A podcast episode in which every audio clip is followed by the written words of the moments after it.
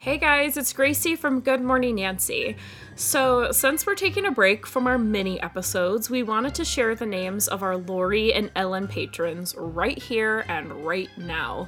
So, a special thanks to James, Jarvis, Travis, Michael, Valerie, Stacy, Shauna, Slops the Clown, Maggie, Julie, Jillian, Janelle, Felicia, Dorian, Keenan, Chris, and Ashley.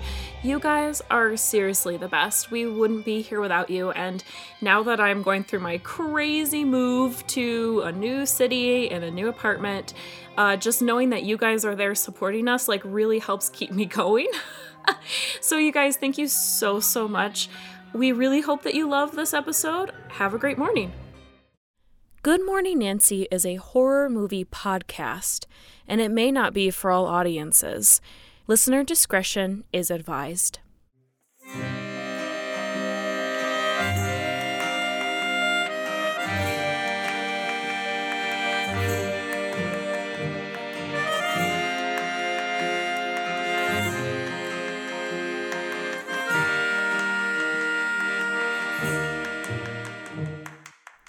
Good morning, Nancy. My name is Gracie. And I'm Abby. And if you're new to the show, welcome. This is season five, episode two, and we're so excited for you to join us.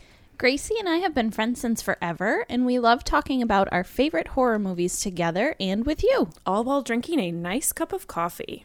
Today we'll be discussing the 2015 supernatural horror film, The Witch. It was written and directed by Robert Eggers and stars Anya Taylor Joy, Ralph Ineson, Kate Dickie, and Harvey Scrimshaw. We're not shy about spoilers, so if you haven't seen this film, we highly suggest that you pause this recording and watch it. Still here? Okay, great. Let's get this morning started. So, Robert Eggers, a native of New England and a longtime costume set and production designer, was looking to make his first film, and he was inspired to write The Witch from his fascination with witches and frequent visits to the Plymouth plantation as a child. According to David Sims in his article in The Atlantic, the original draft of the script was about how the titular witch manifested herself to different members of the family, meaning the film spent roughly equal time with everyone. But Eggers said, quote, through working on the second draft with my producers, Thomasin became the protagonist. Eggers continues with, quote, It was not my intention to make a story of female empowerment, but I discovered in the writing that if you're making a witch story, these are the issues that rise to the top. Eggers wanted to film the picture on location in New England, but the lack of tax incentives meant he had to settle for Canada. Oh, Canada.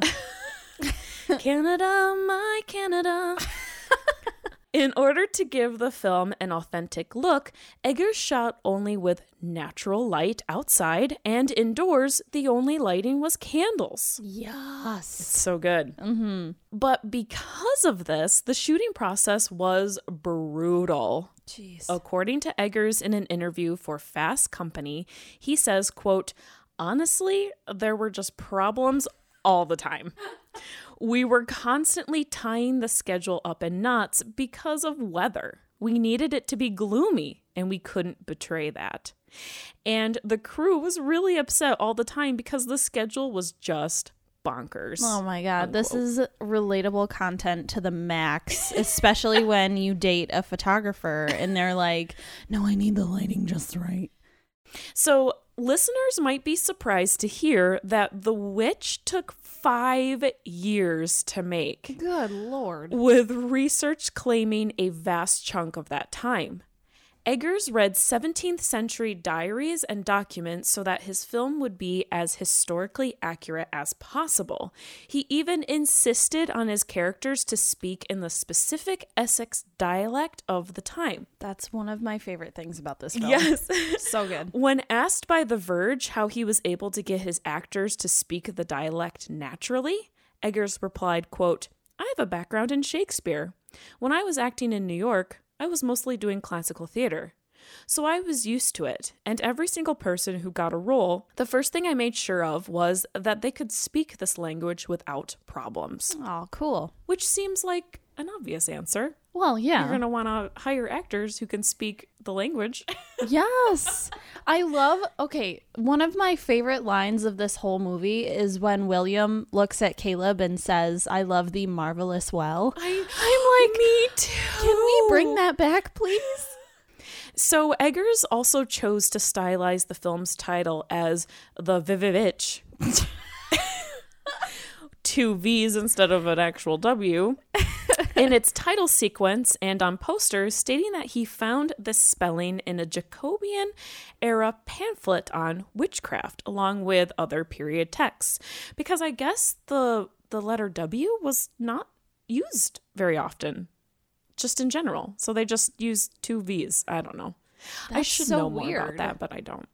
That's weird because I feel like there were so many Williams back in the day that No, they like- were Viviliums. Oh, okay. that makes more sense. So, with a budget of only $4 million, The Witch grossed 25.1 million in the United States and Canada and 15.3 million in other territories for a worldwide total of 40.4 million, making it a huge independent success. Oh my god. And while most film critics and horror aficionados loved it, everyone else hated it. Oh my god. Haters gonna hate, I guess. Listen, when Abby and I saw this in the theaters back in 2015, before like the this podcast was just a gleam in our eyes, um, it- people walked out of the theater. Yeah. Right before like the end good stuff where it like really, really cracks off. And I was like Y'all you sat through the first hour of this movie. Now you're gonna leave for the last half hour? Mm-hmm. Jeez, I'm crow. So, according to Liz Braun of the Toronto Sun, quote, helped along by a great cast, a haunting soundtrack, and terrific attention to period detail, The Witch is an auspicious feature debut for writer director Robert Eggers. And to quote David Sims again, Thomasin and The Witch seem destined to enter the great canon of horror films that include the likes of Carrie, The Descent, and A Nightmare on Elm Street. Stories that terrify by tapping into the immense power and fury of isolated women. With that said, Abby, would you please remind us all of the plot? Sure. Set in the old world of Puritan New England, The Witch opens on a family of seven who have been banished from their community on the basis of a religious dispute. William, the patriarch, his wife Catherine, and their five children, Thomasin, Caleb, twins Jonas and Mercy, and baby Samuel, are forced to live far from the reaches of their village, surrounded by mysterious woodlands and gloomy weather. As they try their best to settle into new life, Samuel, the baby, disappears mysteriously while in the care of Thomasin, becoming a sacrifice to a witch living just beyond the reaches of their little farm. The family spirals into oblivion as Catherine descends into depression from having lost a child. William begins to lose his grip as the leader of the family. Caleb dies after being lured deep into the woods by the witch, and the twins accuse Thomasin of signing a pact with the devil. Thomasin, feeling distant from her family and alienated as she approaches womanhood, murders her mother in a fit of rage after her father is gored to death by the family goat, who is referred to as Black Philip. It turns out that Black Philip is actually the devil, and as Thomasin is left in the wilderness, orphaned and alone, she signs a pact in order to live deliciously. Thomasin's self fulfilling prophecy becomes a reality as she takes her place at the side of a coven of witches, dancing around a fire the same night her entire family is killed. Wow. Thank you, Abby, so much for that wonderful plot summary. You're welcome. Okay, so the Bechdel test. It passes. Yay! Which actually kind of surprised me because there are a lot of men in this, including Satan. so, you know, I didn't I was like, "Oh, I wonder if this is actually going to pass. And it does very slightly. Like, I think it passes during the silver cup scene at the dinner table when Catherine and Thomasin are talking about it. Oh yeah. Um, and I it, it passes a little bit when Mercy and Thomasin are talking about her being a witch. Little imps. Little imps. They're so freaky. Those children look like old people, though, don't they? Yeah, they do. Don't they remind you of like not kids? like Benjamin Button children. So, Nancy's dream team test was the supporting cast at least 50% women? Yes. Did a woman write, direct, or produce the film? No. Was the final girly person of color? No. Were there any openly LGBTQ characters in the film? No. It's Puritan. Yeah, New I was England. just gonna say they are Puritans. So, all right. Well, speaking of Puritans, who were the Puritans? who the heck? So, in order to understand this film, it's important to understand like the Puritans and some of their beliefs. Mm-hmm. So, according to Melissa J. Gismondi, she said, quote, "The Puritans were members of an English Protestant church. They deemed the Protestant Reformation unfinished because English monarchs had supposedly allowed too much religious compromise and inclusion." Yikes. Steeped in Calvinist doctrine, Puritans sought to morally refine Christianity that eschewed the supposed luxuries of Catholicism and Anglicanism. Believing themselves to be in a quote unquote covenant with God, Puritans' religious zeal colored how they saw the world. Obsessed with demonstrating their religious devotion in the hopes of securing salvation in the afterlife, many Puritans feared that living in the supposed quote unquote wilderness of New England might lead them to spiritual savagery. As a result, they had a tendency to see the devil everywhere, which led to paranoia over witchcraft during most of the 17th century. It's just so wild that they think the natural world is so unnatural. If it's supposedly made by God, it just blows my mind. That and women in the 17th century were just stripped of all agency. Yeah. They existed to work for the family or for another family, which, you know, happens with her parents, Thomasin's parents talking about sending her off with another family. Like women were still property, really. Yeah. and they had to either go off with another family and work or get married off and like have children as the witch like the film goes on what's really scary is that the family is like targeting her throughout this whole thing and it's really just her stepping towards her freedom of this puritan family Yeah. yeah, it's no wonder that Robert Eggers, who's the writer director, he called his film The Witch a quote unquote Puritan's nightmare. Oh, yeah. So let's talk a little bit about the fear of women and feminine power. Mm-hmm. So as Scott Pierce points out in his article about the witch, he says, quote, Thomasin isn't suspected of being a witch because she rides a broom or wears a pointy hat. She is suspected of being one because her family's farm is unproductive and it's believed some curse of her womanhood is to blame. So that kind of goes back to like what is really scary about this is that it's a Puritan's nightmare, right? So it's a girl becoming a woman. Yeah. So why do we fear this? Why do we fear women? Like misogyny obviously is an underlining factor in this, but I it comes from something deeper. Like it's in our system, very mm-hmm. much like how we talked about in Get Out Yeah. like this whole idea of women being lesser than is is just deep within our bones and psychotherapist kimberly key in a psychology today article said part of the difficulty is that men are more wired to be hierarchical and see things in win lose scenarios. Mm, it mm-hmm. goes back to those innate hunter skills that allow a man to singularly focus on killing their prey and to beat the other hunters to it first. Women, on the other hand, are more hardwired to be more multitasking and collaborative and seek win win solutions. Mm.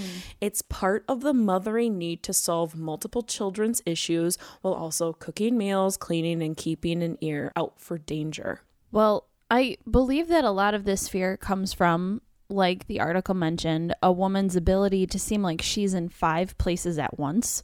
And by that I mean she can fiercely multitask in a way that some men find incredibly intimidating.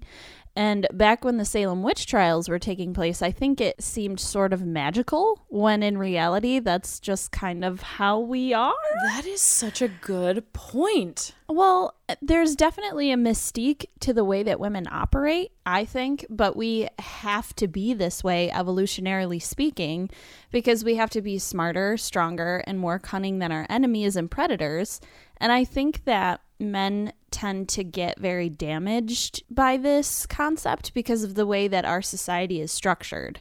It's something that is innately, instinctually built in us, so we can't really help it. But men are taught that they are superior because of strength. And this um, psychotherapist Kimberly Key got like a lot of backlash on this because uh, people were like, "Oh, you're you're doing gender stereotypes and blah blah blah." And, and she was like, in another article, she kind of like had to defend herself, and she was like, "Well, yes, like we are changing evolutionary and but like what is wired within our system when we were hunter gatherers like that is that is what's still here. Scientifically men and women are different in that way. Everything is is changing as we evolve but that is like where that seed was born from. Well, I think part of this that is so interesting is that there's so much fear that surrounds a woman like becoming who she is meant to be. And as women, we're taught to find that uh, like attractive in men. Men are not taught that. They they feel threatened by it. So yeah it's like I don't know. I'm glad that things are changing and and that kind of thing because right, because because what I love is that films like like Fantastic Beasts, you know, like have Newt Scamander as the as the main character, and he is a more feminine man. Yeah. like he is caring and kind to animals. Like he is uh, soft spoken and shy, and we by having him be our hero in those films like it's teaching women that and men that you can be attracted to somebody who is more feminine yeah. and you should be if that is what you like Yeah. like you shouldn't have to like be like you have to have the strong guy as your as your boyfriend or your husband or whatever Yeah. But I think because we have come so far, we don't have to be animals about it anymore. no So- we don't exactly we we are not animals anymore we don't live in the caves anymore like Yeah. this we're changing and that's a good thing but you know that that is the seed of misogyny is like down deep in our bones like this whole idea of that women are weak and you know some cultures that wasn't the case but the puritans did believe that Yes. which is unfortunate Yes. so let's talk a little bit more about the woman's body because huh, it's a big deal in this film so, uh, when asked about the witch's deeper commentary at a press conference, actress Anya Taylor Joy, who plays Thomasin, said that she thought the film had a happy ending because joining the coven is the first choice Thomasin gets to make on her own. According to Marianne Hester in her book Lewd Women and Wicked Witches, a study of the dynamics of male domination, men have and maintain power over women in many different ways and at many different levels at work, in the home, through legislation, and so on. But the most crucial aspect of an explanation of woman's oppression and male dominance is the analysis of sexuality, mm. because it is within the s- constructs of male and female sexualities that we may observe the central dynamic of male domination over women. In the context of male supremacy, male and female sexualities are constructed as specifically different and unequal. wow. What I love is that The Witch perfectly illustrates the duality of a witch in general because she is both like a seductress and she's also an old hag. And that is what society fears most about women. They fear us being sexual beings and they fear us being old women. My two moods. Your two moods? But it's like Yes. we're objectified in that sense because it's like either you are this sexual being or you're this old woman and you don't want to be near them. Our minds aren't even being considered in, in any of this. It's all about mm. how we look and how we present ourselves. And that is frightening. Yes. You can absolutely see obviously the brother Caleb is looking like lustfully but also fearfully at Yes. Thomasin's Yeah. body. Oh. And he sees her cleavage like I will never forget that. I was like what is ha- like yeah. but he- Avert your eyes, child. But despite his like fear and his growing sexuality while he looks at her, he still seeks physical comfort from her when they're by the water and he's feeling kind of moody. Yeah. and she's like, What's wrong? And she's like pushing water at him. And he's like, mm-hmm. Leave me alone. And she's like, Come here, come here. And so he goes and he sits in her lap. yeah. She's like his mother. Yeah. In a weird way, too. Yeah, I remember feeling the first time I saw this film, I was kind of uncomfortable for that scene. it was sort of sweet, but because we had that scene beforehand of him looking at her boobs, it made it weird. Yes. So if that scene had been taken out, uh, I don't think I ever would have thought that that scene was strange with her comforting him. Right. But because he looks at her in a sexual way and then is treated by her in a motherly way, it's strange. well, Her physical comfort and her her her soothingness and but then also her sexuality is like the family's misfortune. yeah. So her body is like a currency and a temptation, but it's also a solace. Mm-hmm. And it's subjected to Caleb and William's projections and judgments, ah. and of Catherine's projections and judgments. And everyone thinks that the witch is like what's really terrible, but it's really the family, especially her father and her brother. Well, Thomasin is constantly giving herself to her family also. Mm-hmm. Like she uses her embrace to comfort everyone else, yet she is being told that her emerging womanhood is dangerous and that she has to be sent away to another family. And it's sort of ironic that Catherine is trying to be chaste and puritanical, but she sees her very young daughter as some kind of like weird sexual temptation for Caleb and William. Yeah, because even at the end, she calls her a Proud slut. yeah. you proud slut. I was like, oh, damn. Okay. And there's no context to that for her. Oh, buddy. And listen, like this this is so great because it absolutely reflects on the times because it's easy to see like puritan overtones in uh, Republicans in America because this country unfortunately is based on puritan lifestyle. Again, that's in our bones. That's where we come from. Republicans have this need to quote unquote protect women and like make these new laws that infringe on like the woman's body and like with abortions and whatnot. It's hard to not compare Trump to a puritanical overlord. yeah. Yeah. this whole idea of lock her up with Hillary Clinton and the witch hunt remarks and like Hillary being known as the wicked witch of the left.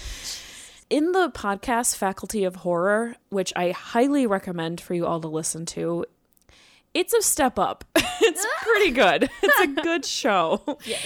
And co host Alex West uh, talks about how Trump being elected really sparked this movement of witchcraft becoming mainstream. And more women and men are beginning to accept witchcraft into their daily lives and practices. Um, did anybody get a Facebook invite for National Hex Brett Kavanaugh Day? Yeah. Because I sure did. I was like, But would Wow. would we have gotten like something like that like just a few years ago? No. I don't think so either. absolutely not. That kind of brings us to like why the family might have been cast out because this could be a reference to someone's beliefs being too conservative. Hmm. And William might be too prideful of his beliefs, and his pridefulness in what he feels is right is just literally ruining his family yeah. and they leave the safety of their community and of course they only find despair mm-hmm. And then you think, well, would Thomasin even have joined the witches if they had left the safety of their group? Ah, I don't I don't know if she would. I don't think she would have. She was quite obviously very sad to leave their community in the beginning because the look of shock on her face, she's just like, oh man. Oh man. We really see her face before we see anybody else's. It's it it opens with her. We hear her father's voice, but it opens with her and everyone else's face comes later. Ugh. Robert Eggers said, quote, "While we're not living in a Puritan society, or are we? the shadows of the past live on today. And I think it's effing great that Daisy Ridley in Star Wars The Force Awakens is the new Christ of our most popular contemporary religion. I think that's really important. Oh, dang. Another interesting thing that is, I mean, it's pretty relatable to the times. When William asks Thomasin to tell him the truth about what's happening and like what's going on on their farm, and she spills the beans about everything that she knows, like everything she's heard her parents talk about. William flies into a rage Yeah. because it's not the answer he was expecting to hear. And I think that this speaks to our generation because the men in charge tell women to come forward and tell about their experiences and their assaults and etc. But when the truth isn't the picture they've painted in their head, women become liars and manipulators and they can't be trusted. And he's so angry because Thomasin sees things for what they are. Yeah, and he doesn't try to connect with her No. at like it's terrible. Well, it's garbage because you're asking women to be honest and, you know, like just say what's going on so that we can fix, for example, like the sexual assault epidemic that's going on in our country. And then when women actually come forward and tell you what's going on, mm-hmm. it's like, no, well, how credible are you? It's just. Mm. Good Morning Nancy is proudly sponsored by Recess Coffee. We wouldn't be able to create such great content without being fueled by their magical beans. And the great part is is that each batch of coffee is locally, artisanally roasted, and it comes from fair trade farmers. Gracie, what's your favorite blend? Oh my gosh. Okay, so my favorite blend is the Westcott blend. It has African and Indonesian beans mixed to create a clean, rich, and full bodied cup of coffee. Mm. It has a rich floral vanilla aroma with a sugared almond flavor and a lemon finish. Yum! Ooh, delicious. My favorite is the Austin's blend. It's a unique blend of African, Indonesian, and Central American beans roasted to create a characteristically rich, dark, and smoky cup. It has a bold roasted nut aroma with chocolate flavors and a smooth, fruity finish. The coffee is seriously so good. I don't even have to put any cream or sugar in it. I just drink it black like my soul. Mm-hmm. So, guys, head on over to recesscoffee.com to order yours today. Or if you're a Syracuse local, stop by either shop at 110 Harvard Place or 110 Montgomery Street. So, drink coffee, shoot lightning. Now back to the show. Young women are still expected to behave and conform to social norms more than young men, right? Yeah. So, in a world where boys will be boys, girls who are destructive are often said to be asking for trouble. when a young woman survives rape or assault, her outfit, behavior, and sobriety are questioned far quicker than those of her attacker.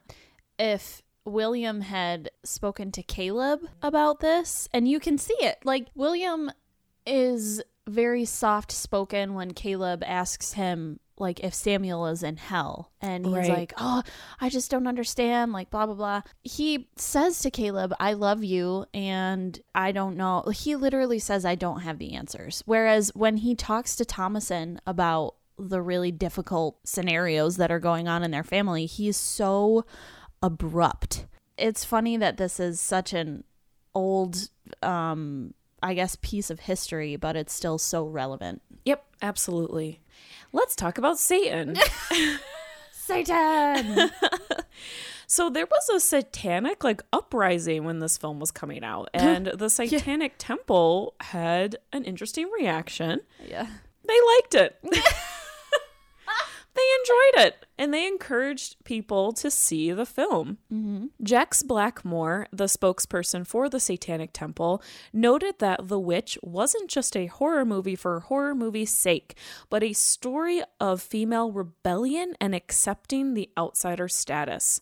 Blackmore continues saying, quote, as Satanists, we are ever mindful of the plight of women and outsiders throughout history who have suffered uh, under the hammer of theocracy and yet fought to empower themselves, while the patriarchy makes witches of only the most socially vulnerable members of society. Eggers' film refuses to construct a victim narrative. Instead, it features a declaration of feminine independence, Yes. unquote. Uh, Lee Jutton points out quote the most terrifying thing about the witch is not the threat posed by satan or its witchy minions but the one posed by thomasin's own family as they increasingly suspect her of having signed a pact with the devil it's so funny because she doesn't actually do that until the end Right. when they're all dead so It's uh, that self fulfilling prophecy. if they had all just been loving to her, like she even says while she's killing her mother, like, I love you, I love you. Mm-hmm.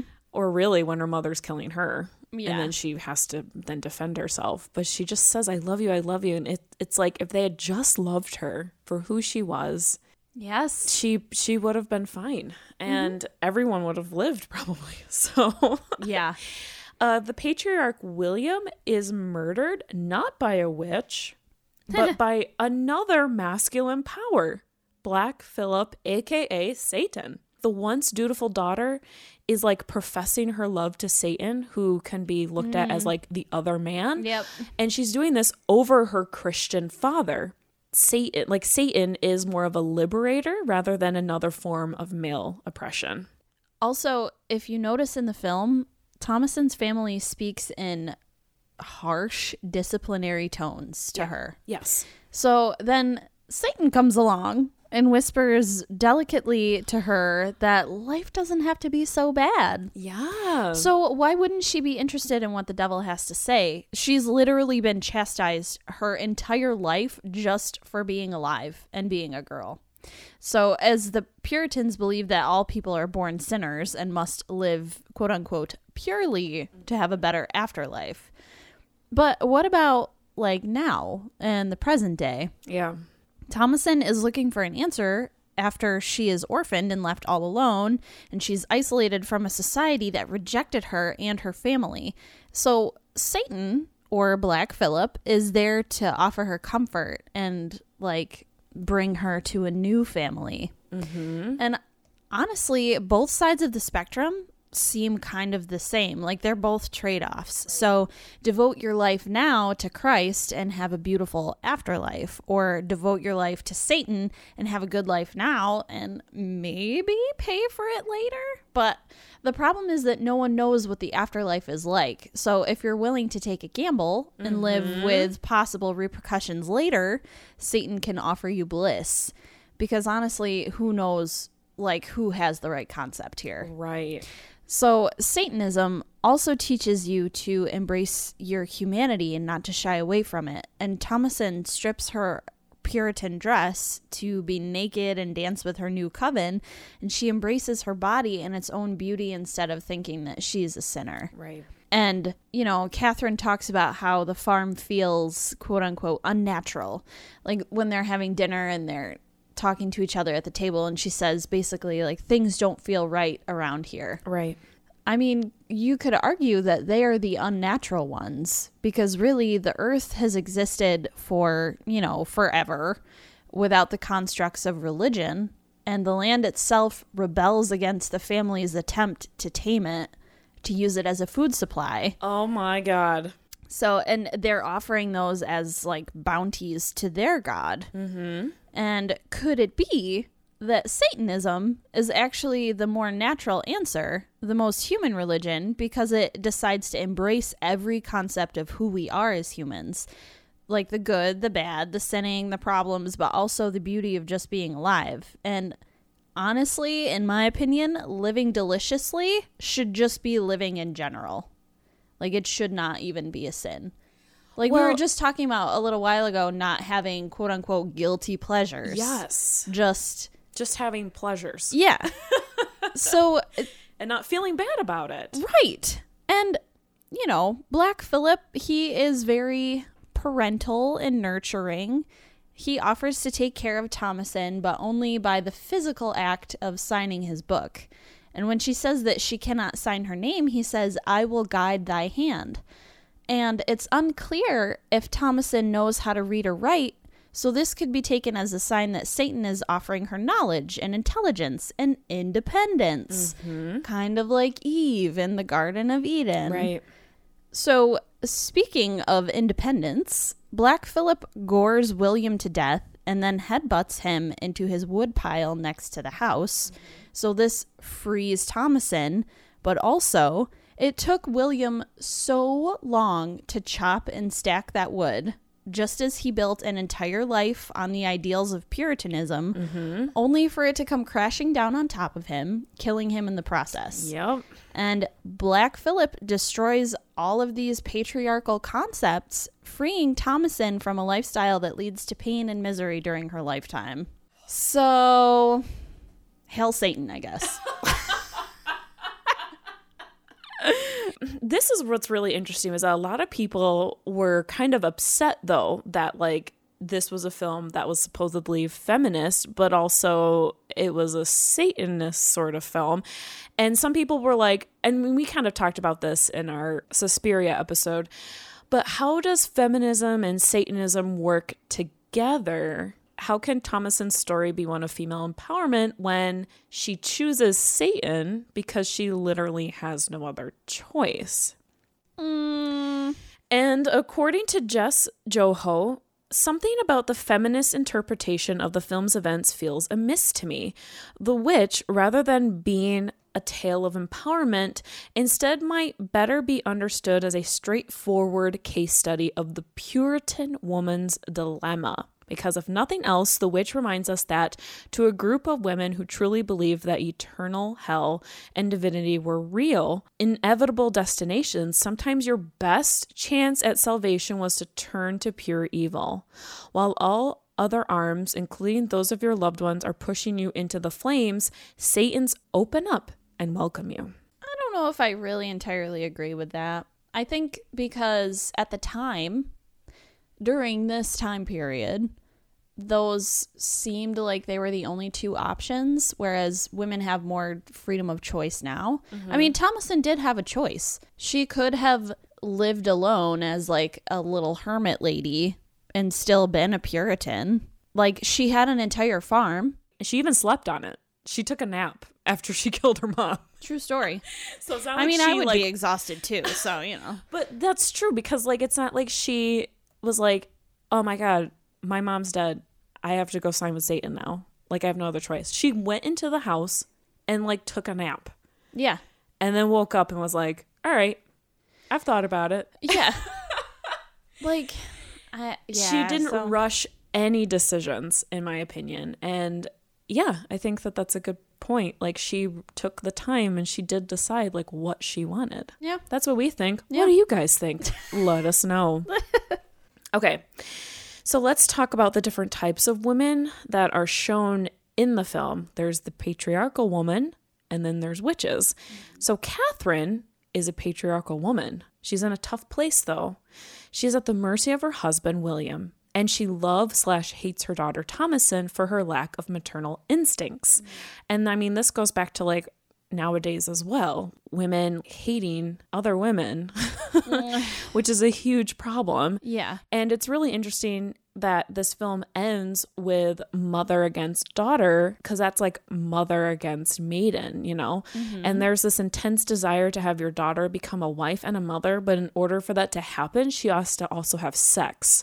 So it's a catch 22. Yes. It's a ridiculous concept, in my opinion, because you literally cannot have life without sex. And no. there's no use in shaming someone for it. Like, ah, Thomasin needs to be sent away to work for another family now that she's begot the sign of her womanhood.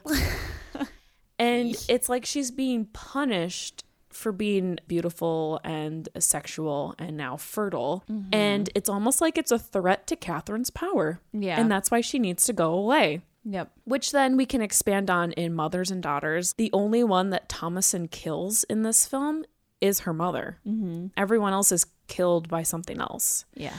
And this is reminiscent of fairy tales like Snow White and Cinderella, where the mother is gone so that they may metaphorically become who they are supposed to be in the story.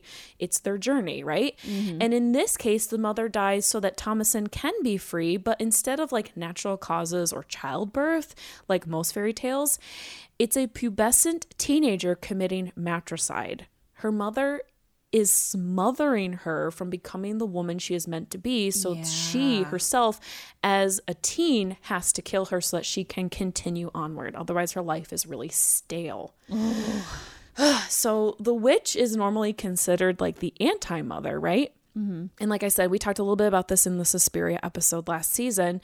Uh, the scene where Thomasin milks the goat and only blood squirts squirts out, uh, and Catherine has a dream or like a vision of her dead children, and she tries to nurse Samuel, the youngest one, and instead is having her bloody nipples pecked at by a crow Yikes.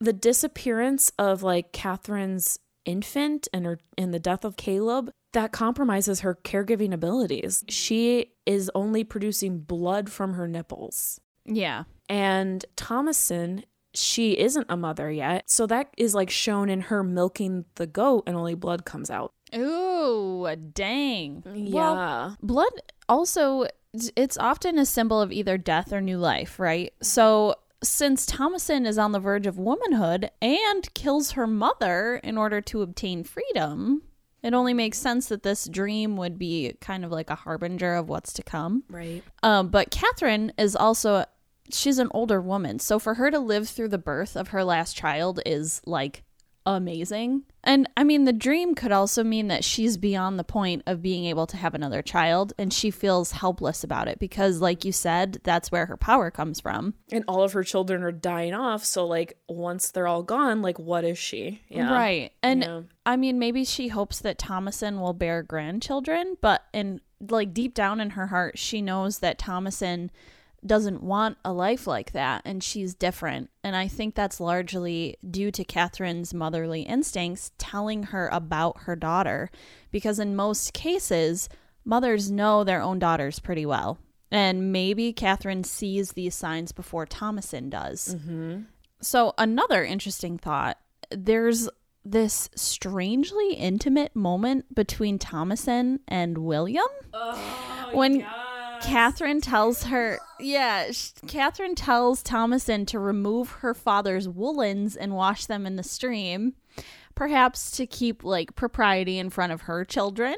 But there's this weird rift that emerges between Thomasin and her mother over the attention of William. But it's like she is making her daughter do it though. Right. Like she could have easily just been like, hold the twins.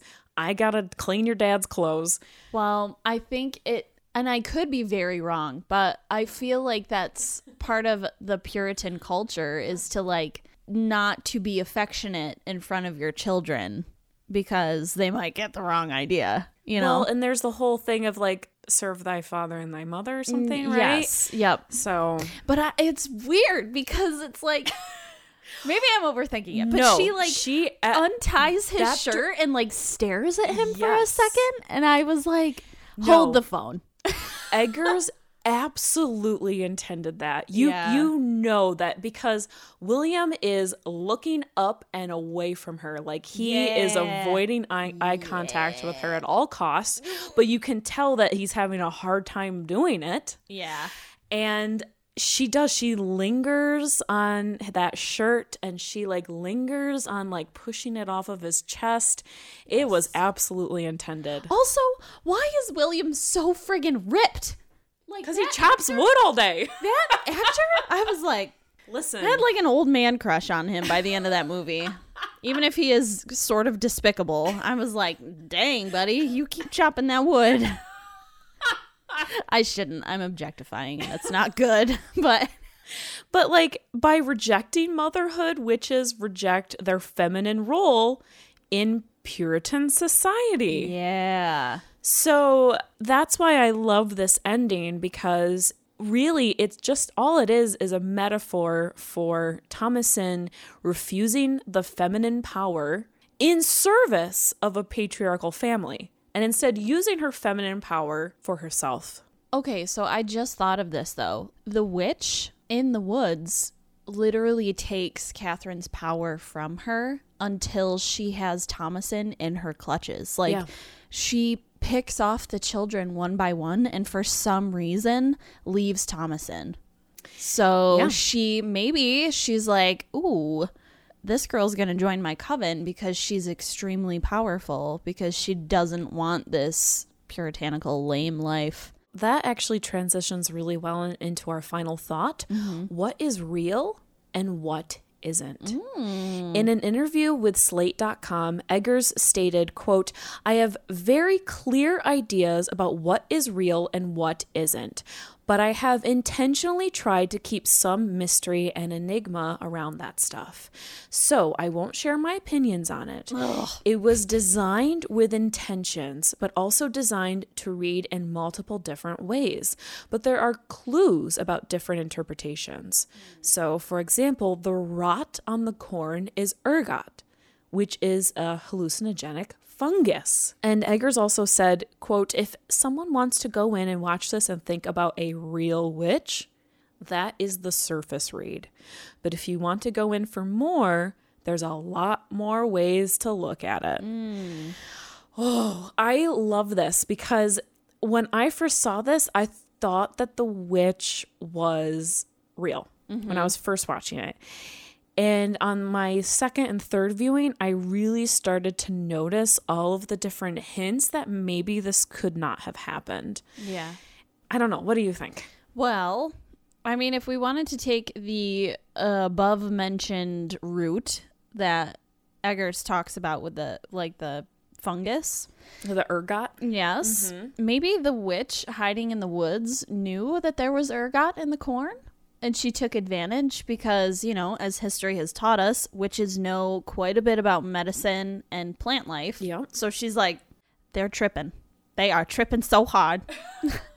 Watch me come in and eat their baby. But the other part of me wants to believe that this story is what it is because I love the mythos surrounding this time period. Mm-hmm. But at the same time, I feel like it's a testament to womanhood and growth and rebellion and becoming your true form. Right. And we could argue that it isn't just about women, but like anybody in general, although it wholeheartedly fits the bill for a feminist film. So, it, I mean, Well, and it also is called a New England folk tale. right. And a folk tale is different from a fairy tale. Like fairy tales, from what I understand, are about like princes and princesses and castles with mythical creatures and like dragons and unicorns and whatnot. But like a folk tale is something that like you pass down.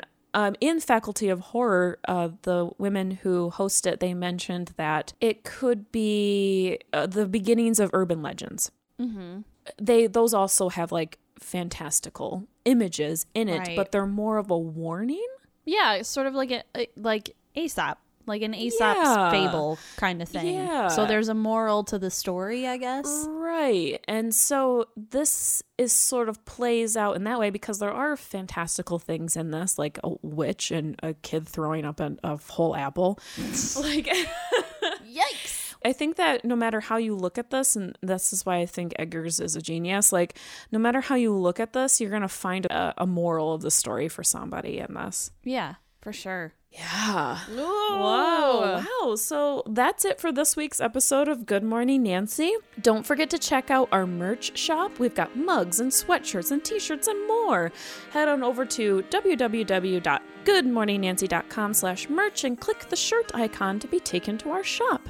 And if you're not already a patron, go to patreon.com slash goodmorningnancy for some sweet extra content in your coffee. We review horror trailers, TV shows, and new movies over there, so become a patron, won't you? You can also help support the show by following us on social media Facebook at Good Morning Nancy, Twitter at Good Morning Nan, and Instagram at Good Morning Nancy Podcast. We are also on Tumblr at Good Morning Nancy. Tell a friend and spread the word about our show. We love you all to death. Have a good morning. Bye.